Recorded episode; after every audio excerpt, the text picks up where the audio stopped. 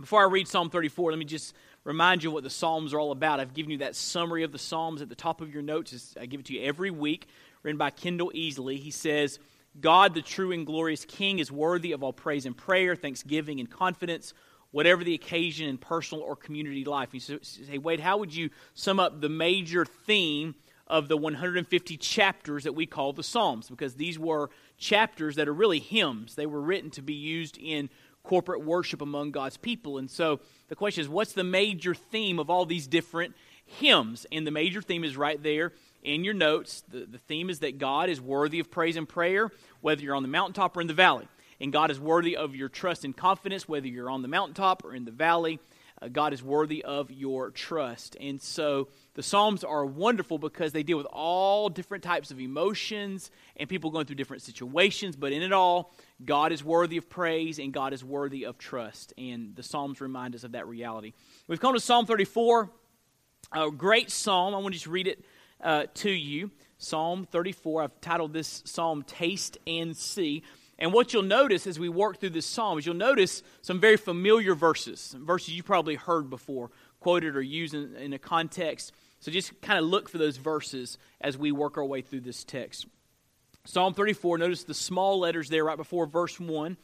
It says, This is a psalm of David when he changed his behavior before Abimelech so that he drove him out and he went away. So we'll talk about what that all entails as we work our way through the psalm, but it's a historical detail from 1 Samuel. So we'll read that story a little bit later to kind of get a feel for what was happening uh, as a backdrop when David uh, wrote these words.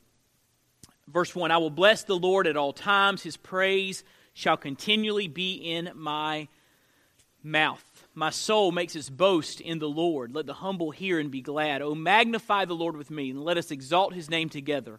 I sought the Lord, and he answered me and delivered me from all my fears.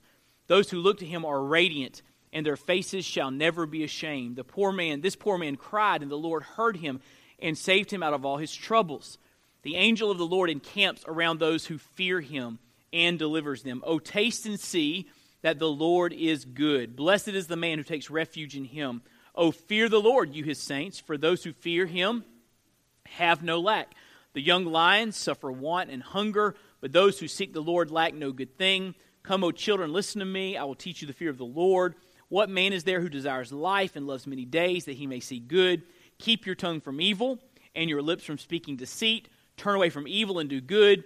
Seek peace and pursue it. The eyes of the Lord are toward the righteous, and his ears toward their cry. The face of the Lord is against those who do evil, to cut off the memory of them from the earth. When the righteous cry for help, the Lord hears and delivers them out of all their troubles. The Lord is near to the brokenhearted and saves the crushed in spirit. Many are the afflictions of the righteous, but the Lord delivers him out of them all. He keeps all his bones, not one of them is broken. Affliction will slay the wicked, and those who hate the righteous will be condemned. The Lord redeems the life of his servants. None of those who take refuge in him will be condemned. So, just quick survey. Uh, what are some of the verses that we just read that jumped out at you that you've heard before? What are some familiar verses from that psalm? See any familiar ones in there? What taste and see the Lord is good. That's a really well known psalm. What else? 15.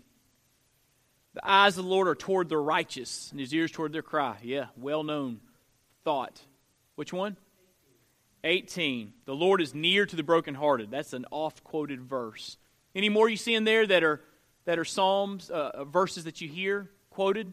20. Verse 20. Let's see what verse 20 says. He keeps all his bones, not one of them is broken. Okay, verse 20, yeah. Sometimes used in reference to uh, there's a question about if that's prophetic or not. Yeah. You, what's that? Verse 4. Let's look in verse 4. I sought the Lord, He answered me and delivered me from all my fears. Yes, well known verse. What about verse 7? You ever heard verse 7 before? Isn't that a cool verse? The angel of the Lord encamps around those who fear him and delivers them. So, a lot of familiar verses in here, and I want to show you the theme that ties these familiar verses um, together. First thing you need to know about Psalm 34 is this is a Hebrew acrostic, which is a form of poetry that the Hebrews love to use. An acrostic basically takes starts with the first letter in the alphabet, the Hebrew alphabet, and it starts the sentence with that first letter. Then the next little section starts with the next letter of the Hebrew alphabet, and it just works its way through the alphabet. Uh, and so the first letter of the Hebrew alphabet is Aleph. So if you're reading this in Hebrew, the first sentence would start with the word Aleph. The next sentence would start with the word Bait. And the next Gimel and Dalet and Hey and Vav and Zayin and Kate, Tate, Lamed, Mem, Nun, Samekh. Trying to remember my seminary. Uh, these different Hebrew words, uh, uh, letters. And so this is a, a, Hebrew acrostic, which means there's some thought behind this, some, some organization that David puts into this. These are not random thoughts. David is thinking deeply about a situation and, uh, and writing some thoughts in relation to that. Now, there are three directions that we see David speak in this psalm. I want you to notice who David is speaking to in Psalm 34, and we'll get some, some help to know how this psalm applies to our lives. And so, three directions that we see David speaking. First of all, notice David speaks to himself. He speaks to himself. You're going to uh, hear in just a moment a biblical rationale for talking to yourself. Isn't that good? See, some of you just thought you were crazy, but you're not. All right? There's biblical rationale for talking to yourself. So, David speaks to himself. And how does he do that? Well, first of all, he stirs himself up to praise God. Look what it says in verse 1 I will bless the Lord at all times, his praise shall continually be in my mouth. My soul makes its boast in the Lord. Let the humble hear and be glad. Oh, magnify the Lord with me. Let us exalt his name together. So notice David's talking about himself. He's talking about his soul, talking about his mouth praising God at all times. It's as if David is reminding himself that God is worthy of worship and praise. And so he's speaking to himself so he can stir up his heart for worship. Now, I don't know about you, but sometimes you can come to a point of worship and your heart not be in it. You ever been there? You ever you ever just gone through the motions before? You get you, maybe you come to church or you're having your Bible reading time by yourself, and your heart's just not in it. It's mechanical. You just kind of go through the motions. You feel kind of dry and kind of stale, and and, and you come and yeah, not much to it. Uh, listen, we are emotional creatures. We have good days, we have bad days, we have moments where we're doing great, moments where we feel our weakness and frailty. I mean, we're just, you know, we're just kind of weak, aren't we? I mean, and life is tough and life is hard. And so we're not always going to feel like worshiping and, and feel like being excited and exuberant. Uh, and the feelings aren't always um, commensurate with our faith in the Lord. And so we learn something from David here. When you're experiencing those dry seasons, those dry moments, those mechanical moments in your walk with the Lord, try talking to yourself and, and reminding yourself how much your soul uh, should be praising God, reminding yourself of how worthy God is of your worship and praise. Talk to yourself, hey, uh, soul, be stirred up. God is worthy of worship. Let's go and give him the praise that he deserves. And so he stirs himself up to praise God. And then, secondly, he reminds himself of why God is worthy of his praise. If you're finding it difficult to praise God, if you're finding it difficult to be engaged in heartfelt worship, maybe you need to stop and remind yourself of all that God has done. I believe that's why that old hymn was written. Count your many blessings, name them one by one. Count your many blessings, see what God has done, right? Count your many blessings. And if we find ourselves in a season of life where we don't feel like praising God, our heart's not in it, we're just going through the motions, our, our, our, our emotions are not engaged, spend some time counting your blessings. And if we will spend some time, like David, counting our blessings, then our heart begins to catch up with our faith, right? And our heart begins to be engaged. So look what David does. Uh, uh, in, in verse 4. The first blessing, the, the first reason he reminds himself that God is worthy of praise is answered prayer. Look in verse 4. He says, I sought the Lord, and he answered me and delivered me from all my fears. Those who look to him are radiant, and their faces shall never be ashamed. This poor man, talking about himself, this poor man cried, and the Lord heard him and saved him out of all his troubles. If you follow uh, themes throughout the Psalms, you will see as a continual theme in the Psalms that the psalmist just can't get over the fact that God answers their prayers. It's like they're just amazed that, you know, I called out and God heard and he answered me. And you see the psalmist repeating this theme all the time.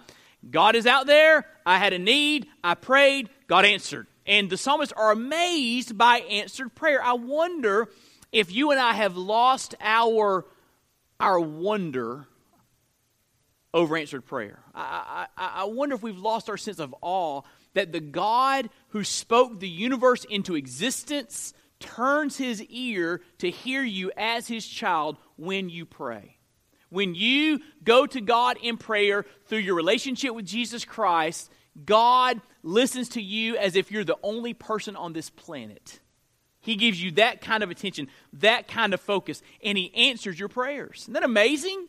It's amazing how God does it. I've, I've actually heard people say through the years, you know, I'm not going to bother God with my stuff. You know, really, my life is inconsequential. I just live in this little corner of the world. And yeah, I've got issues, but, you know, God's busy running the universe.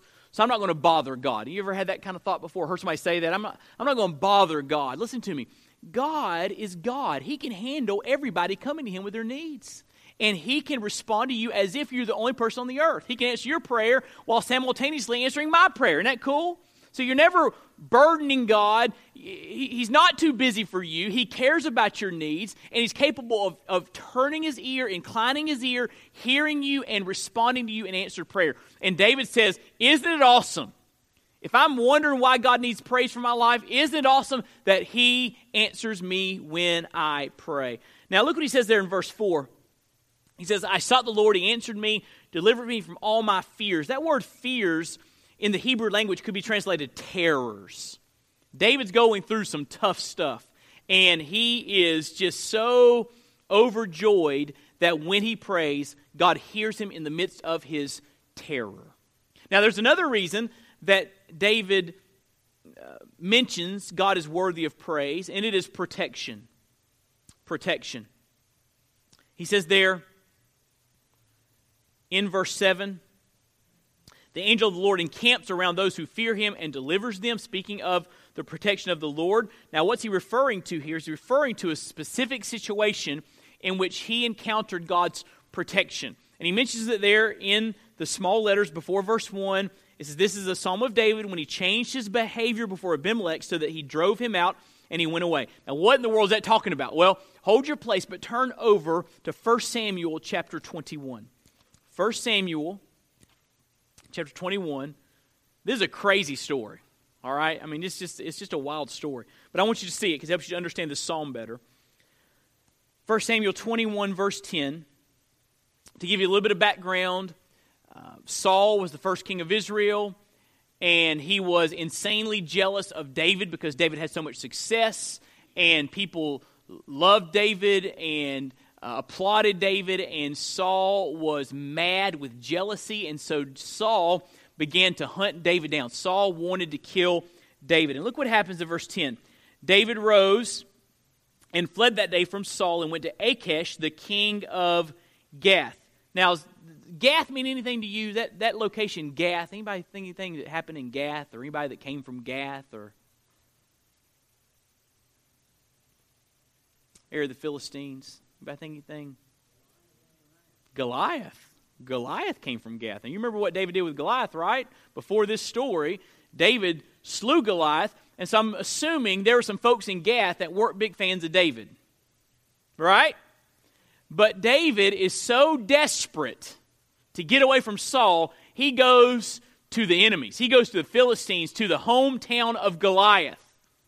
Incredible. So look what happens when he gets there. The servants of Achish said to him, Is not this David the king of the land? By the way, in Psalm 34, it mentions Abimelech. Some people believe Abimelech's another, another name for Achish, so it's talking about the same person. Servants of Achish said to him, Is not this David the king of the land? Did they not sing to one another of him in dances? Saul has struck down his thousands, and David his ten thousands. And David took these words to heart and was much afraid of Achish, the king of Gath. And so the people, when David shows up, say, You know what? This guy fights for the Israelites. He killed our champion, he killed Goliath. Uh, people know he's a great warrior. So should we trust him hanging out with us in Gath? And then David says, Uh oh, I think they're on to me. So look what happens in the next verse.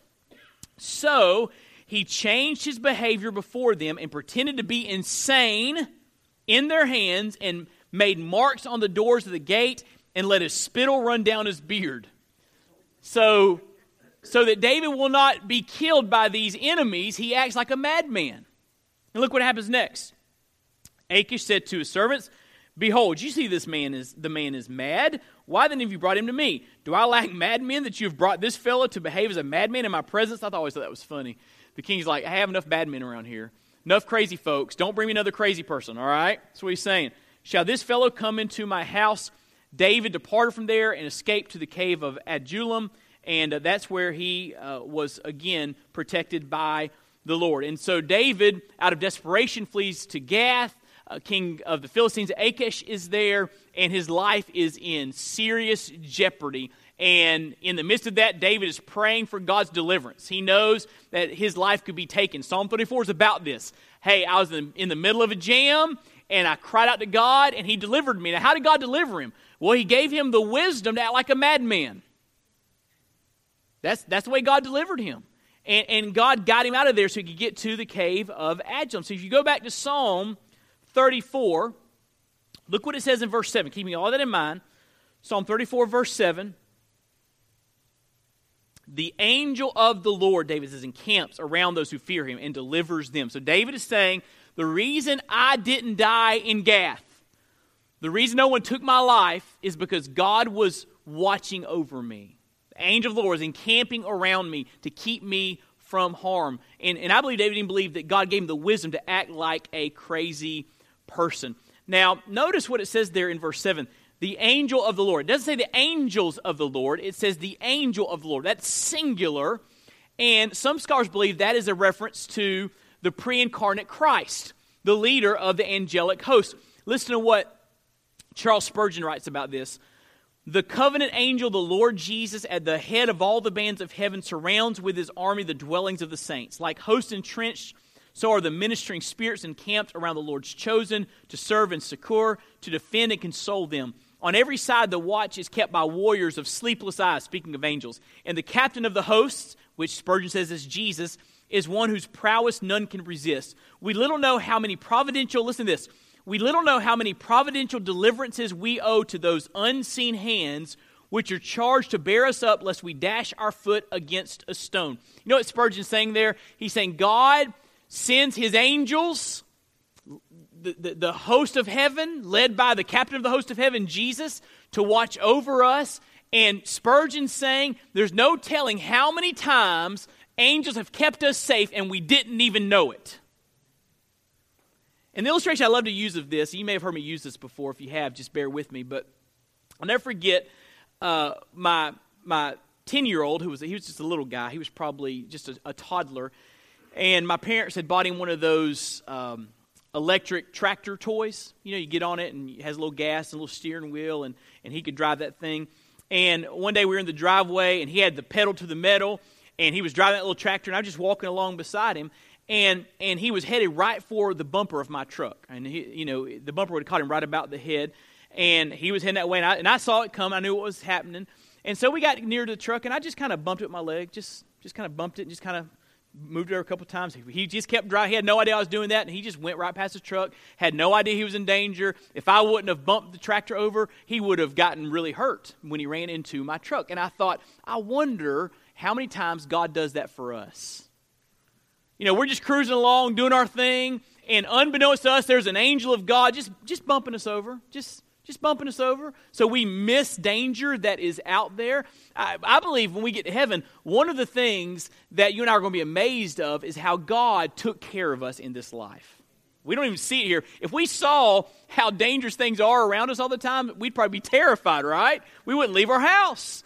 But, but God is always at work. I, I quoted it on Sunday that we're immortal until our work on earth is done, right? God's watching over you. And David is saying, I was in the middle of enemy territory, the hometown of Goliath, the, the middle of the enemies of Israel, and God preserved me, and I got out of there alive. And he says the, the angel of the Lord was the one who led the host of heaven to keep me safe. And so, David here is speaking to himself.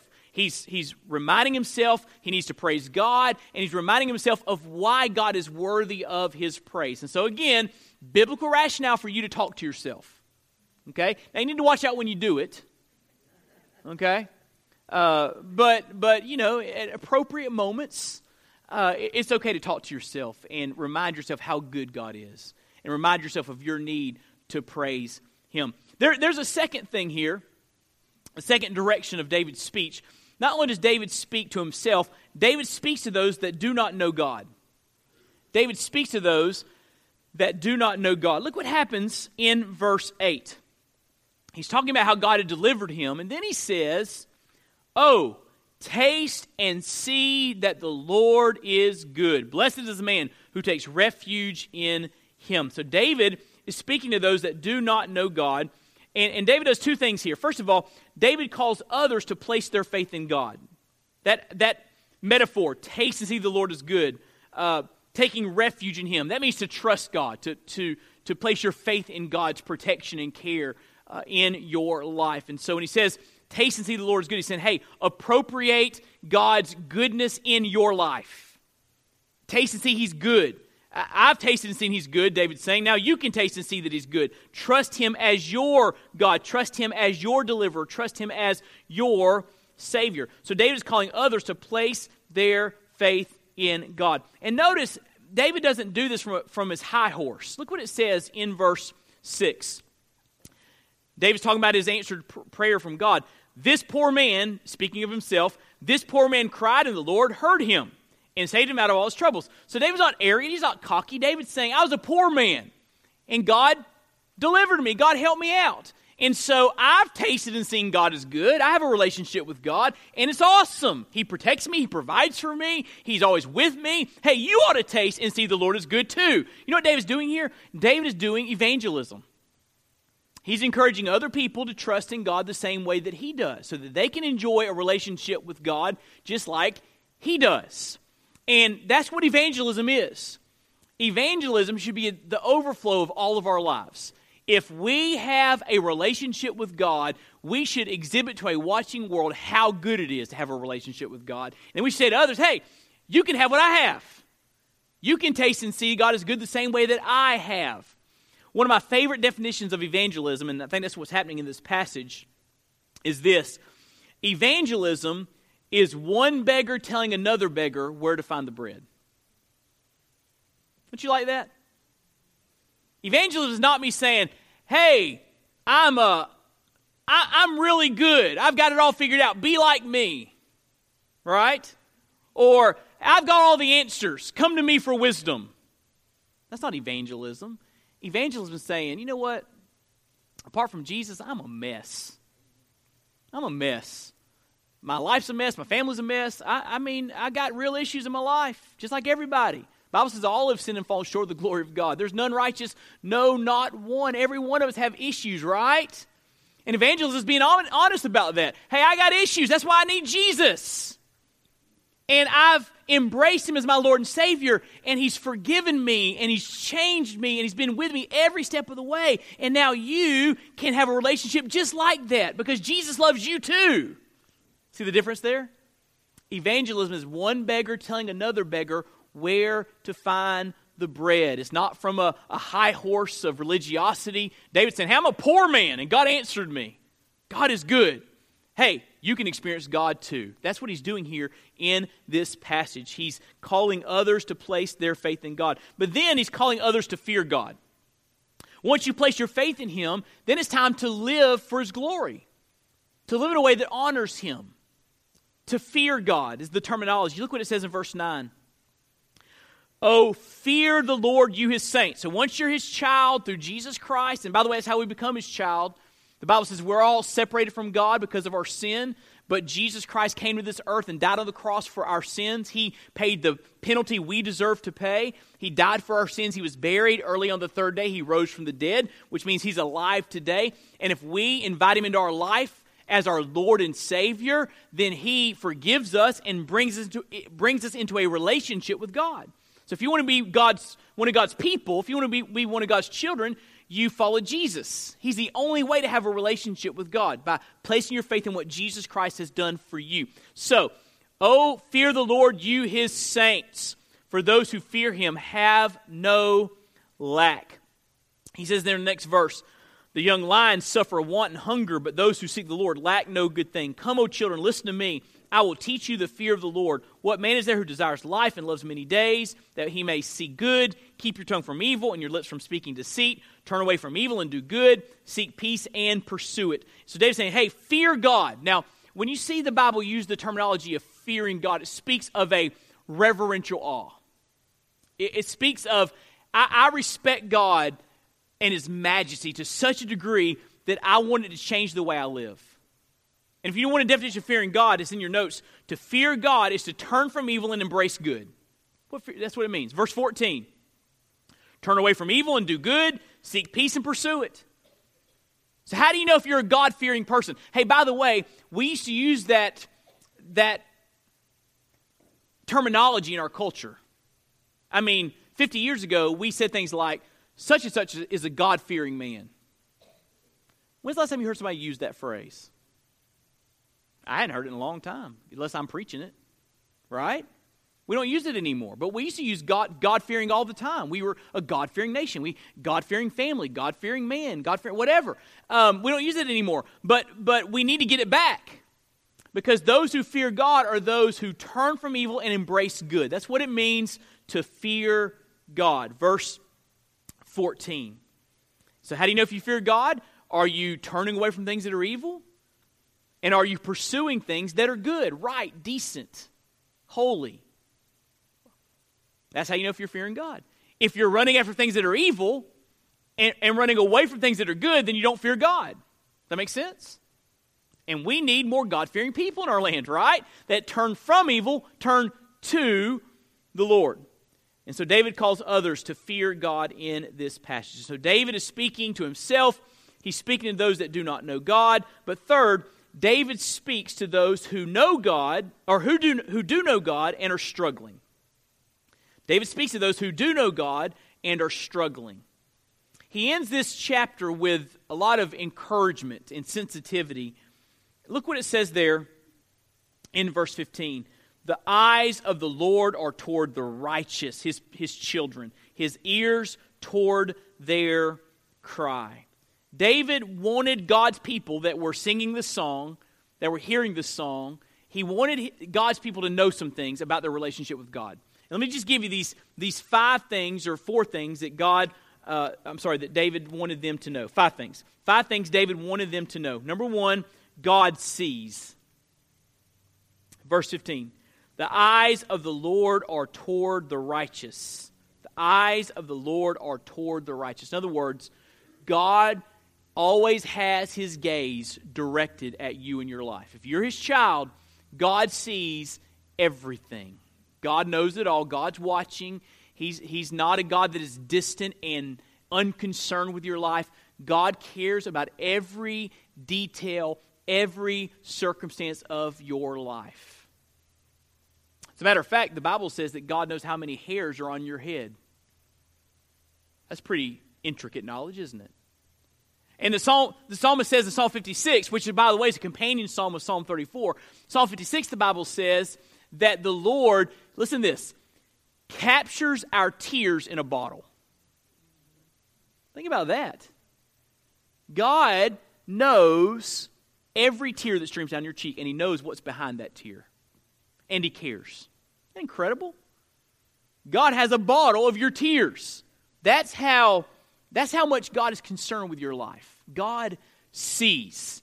And David's saying, hey, listen, if, you, if you're in a tough time like I was, if you find yourself surrounded and hopeless like I was in Gath, you need to know some things. God sees. He sees what you're going through. Secondly, God is on your side. Verse 16.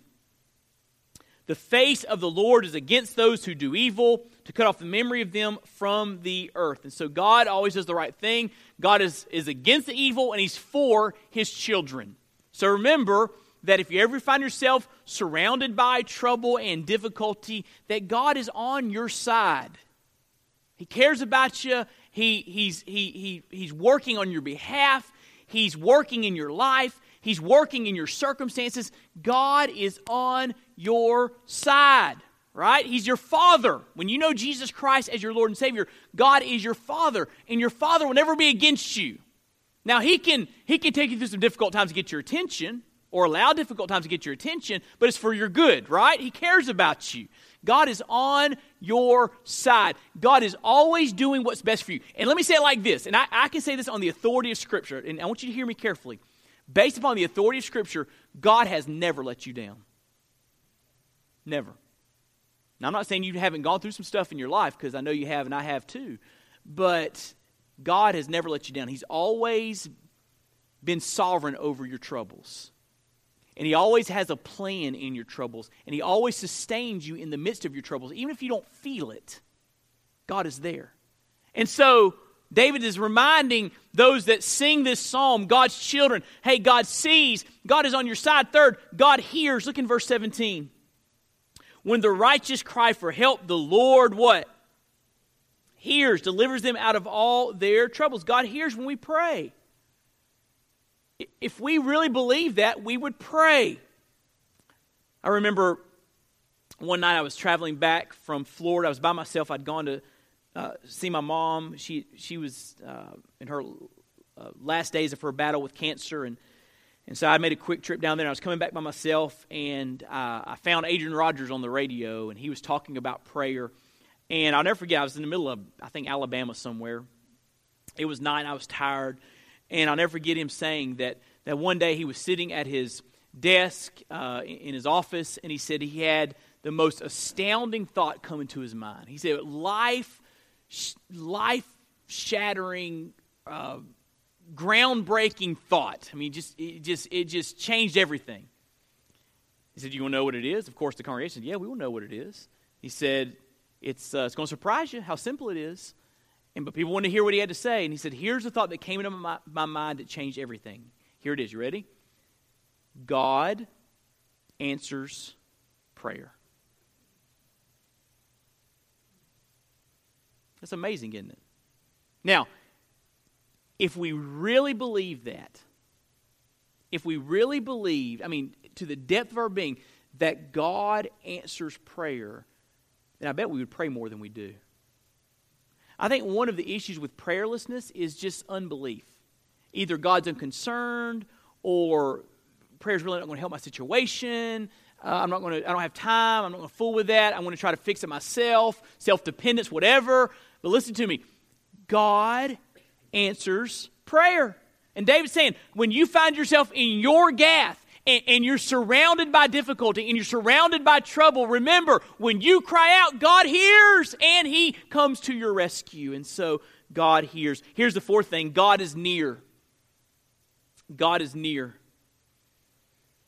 Boy, I love verse 18. I've quoted this verse many, many times to hurting people, and I've let this verse minister to my own heart. The Lord is near. Everyone say near. The Lord is near to who? the brokenhearted and saves the crushed in spirit. Sometimes it is therapeutic to just remind yourself that when you are surrounded by difficulty, when you find yourself living in hopelessness, that God is right in the middle of that situation with you. He, in a way, in which I can't fully articulate, God draws near to his people so they can sense his immediacy in the middle of trial. There, listen to me. There are ways that you experience God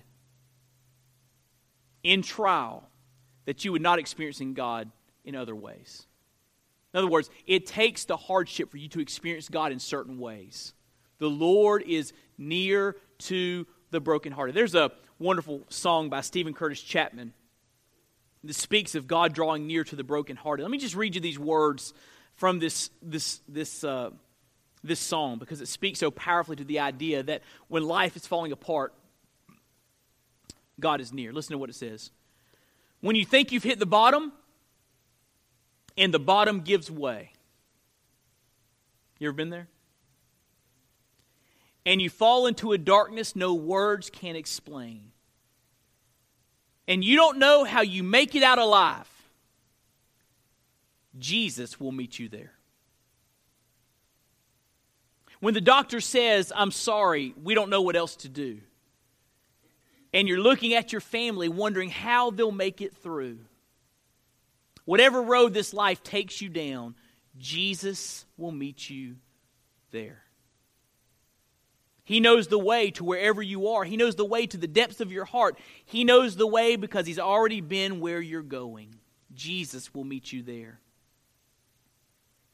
The song goes on to say when the jury says guilty and the prison doors close, when the one you love says nothing, just packs up and goes, when the sunlight comes and your world's still dark, Jesus will meet you there. When you failed again and all your second chances have been used, and the heavy weight of guilt and shame is crushing down on you, and all you have is one last cry for help, Jesus will meet you there. And finally, when you realize the dreams you've had for your child won't come true, when the phone rings in the middle of the night with tragic news, whatever valley you must walk through, Jesus will meet you there.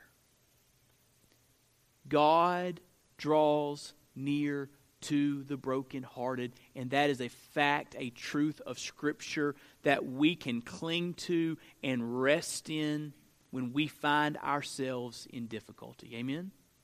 The Lord draws near to the brokenhearted. You may be unsure of how your situation is going to turn out. You may be unsure of what's going to happen tomorrow, but there is one reality you do not have to be unsure of. God is right in the middle of your problem with you, and He cares. Which leads to the last thing. David wants God's people that are struggling to know God sees, God is on your side, God hears, God is near, and last, God delivers. Verse 18 The Lord is near to the brokenhearted, saves the crushed spirit. Many are the afflictions of the righteous. Hey, by the way, walking with God does not assure calm waters. If you've heard a preacher say that, they are lying to you. Some of the people that have hurt the most in this life are those that have been the most faithful to God. Faithfulness to God is no guarantee of smooth sailing. I mean, just ask the Apostle Paul. He was faithful, right? And he was beaten and he was stoned and left for dead. He was shipwrecked four times. He went hungry and thirsty. I mean, he went through the ringer and he was serving Jesus. So don't buy into this lie that, hey, if you're serving God, everything's going to be great in your life. No, that's not true. This life is difficult. Now, there are rewards for serving God in this life, and it's all going to be worth it one day when we get to heaven, but this life can be hard, right? Can be hard. No, there's no guarantees of smooth sailing, even for the righteous. So he says there, Many are the afflictions of the righteous, but the Lord delivers him out of them all. He keeps all his bones, not one of them is broken. Affliction will slay the wicked, and those who hate the righteous will be condemned. The Lord redeems the life of his servants. None of those who take refuge in him will be condemned. God delivers us through our trials, through our troubles, and David wants others to know hey, the same way God got me out of Gath and delivered me to safety, God will help you in your trouble too. James Montgomery Boice writes this So, this is a psalm for poor men and poor women too. It is the psalm for all who are alone or destitute for you, if you have nothing at all or are not even sure that you will live long.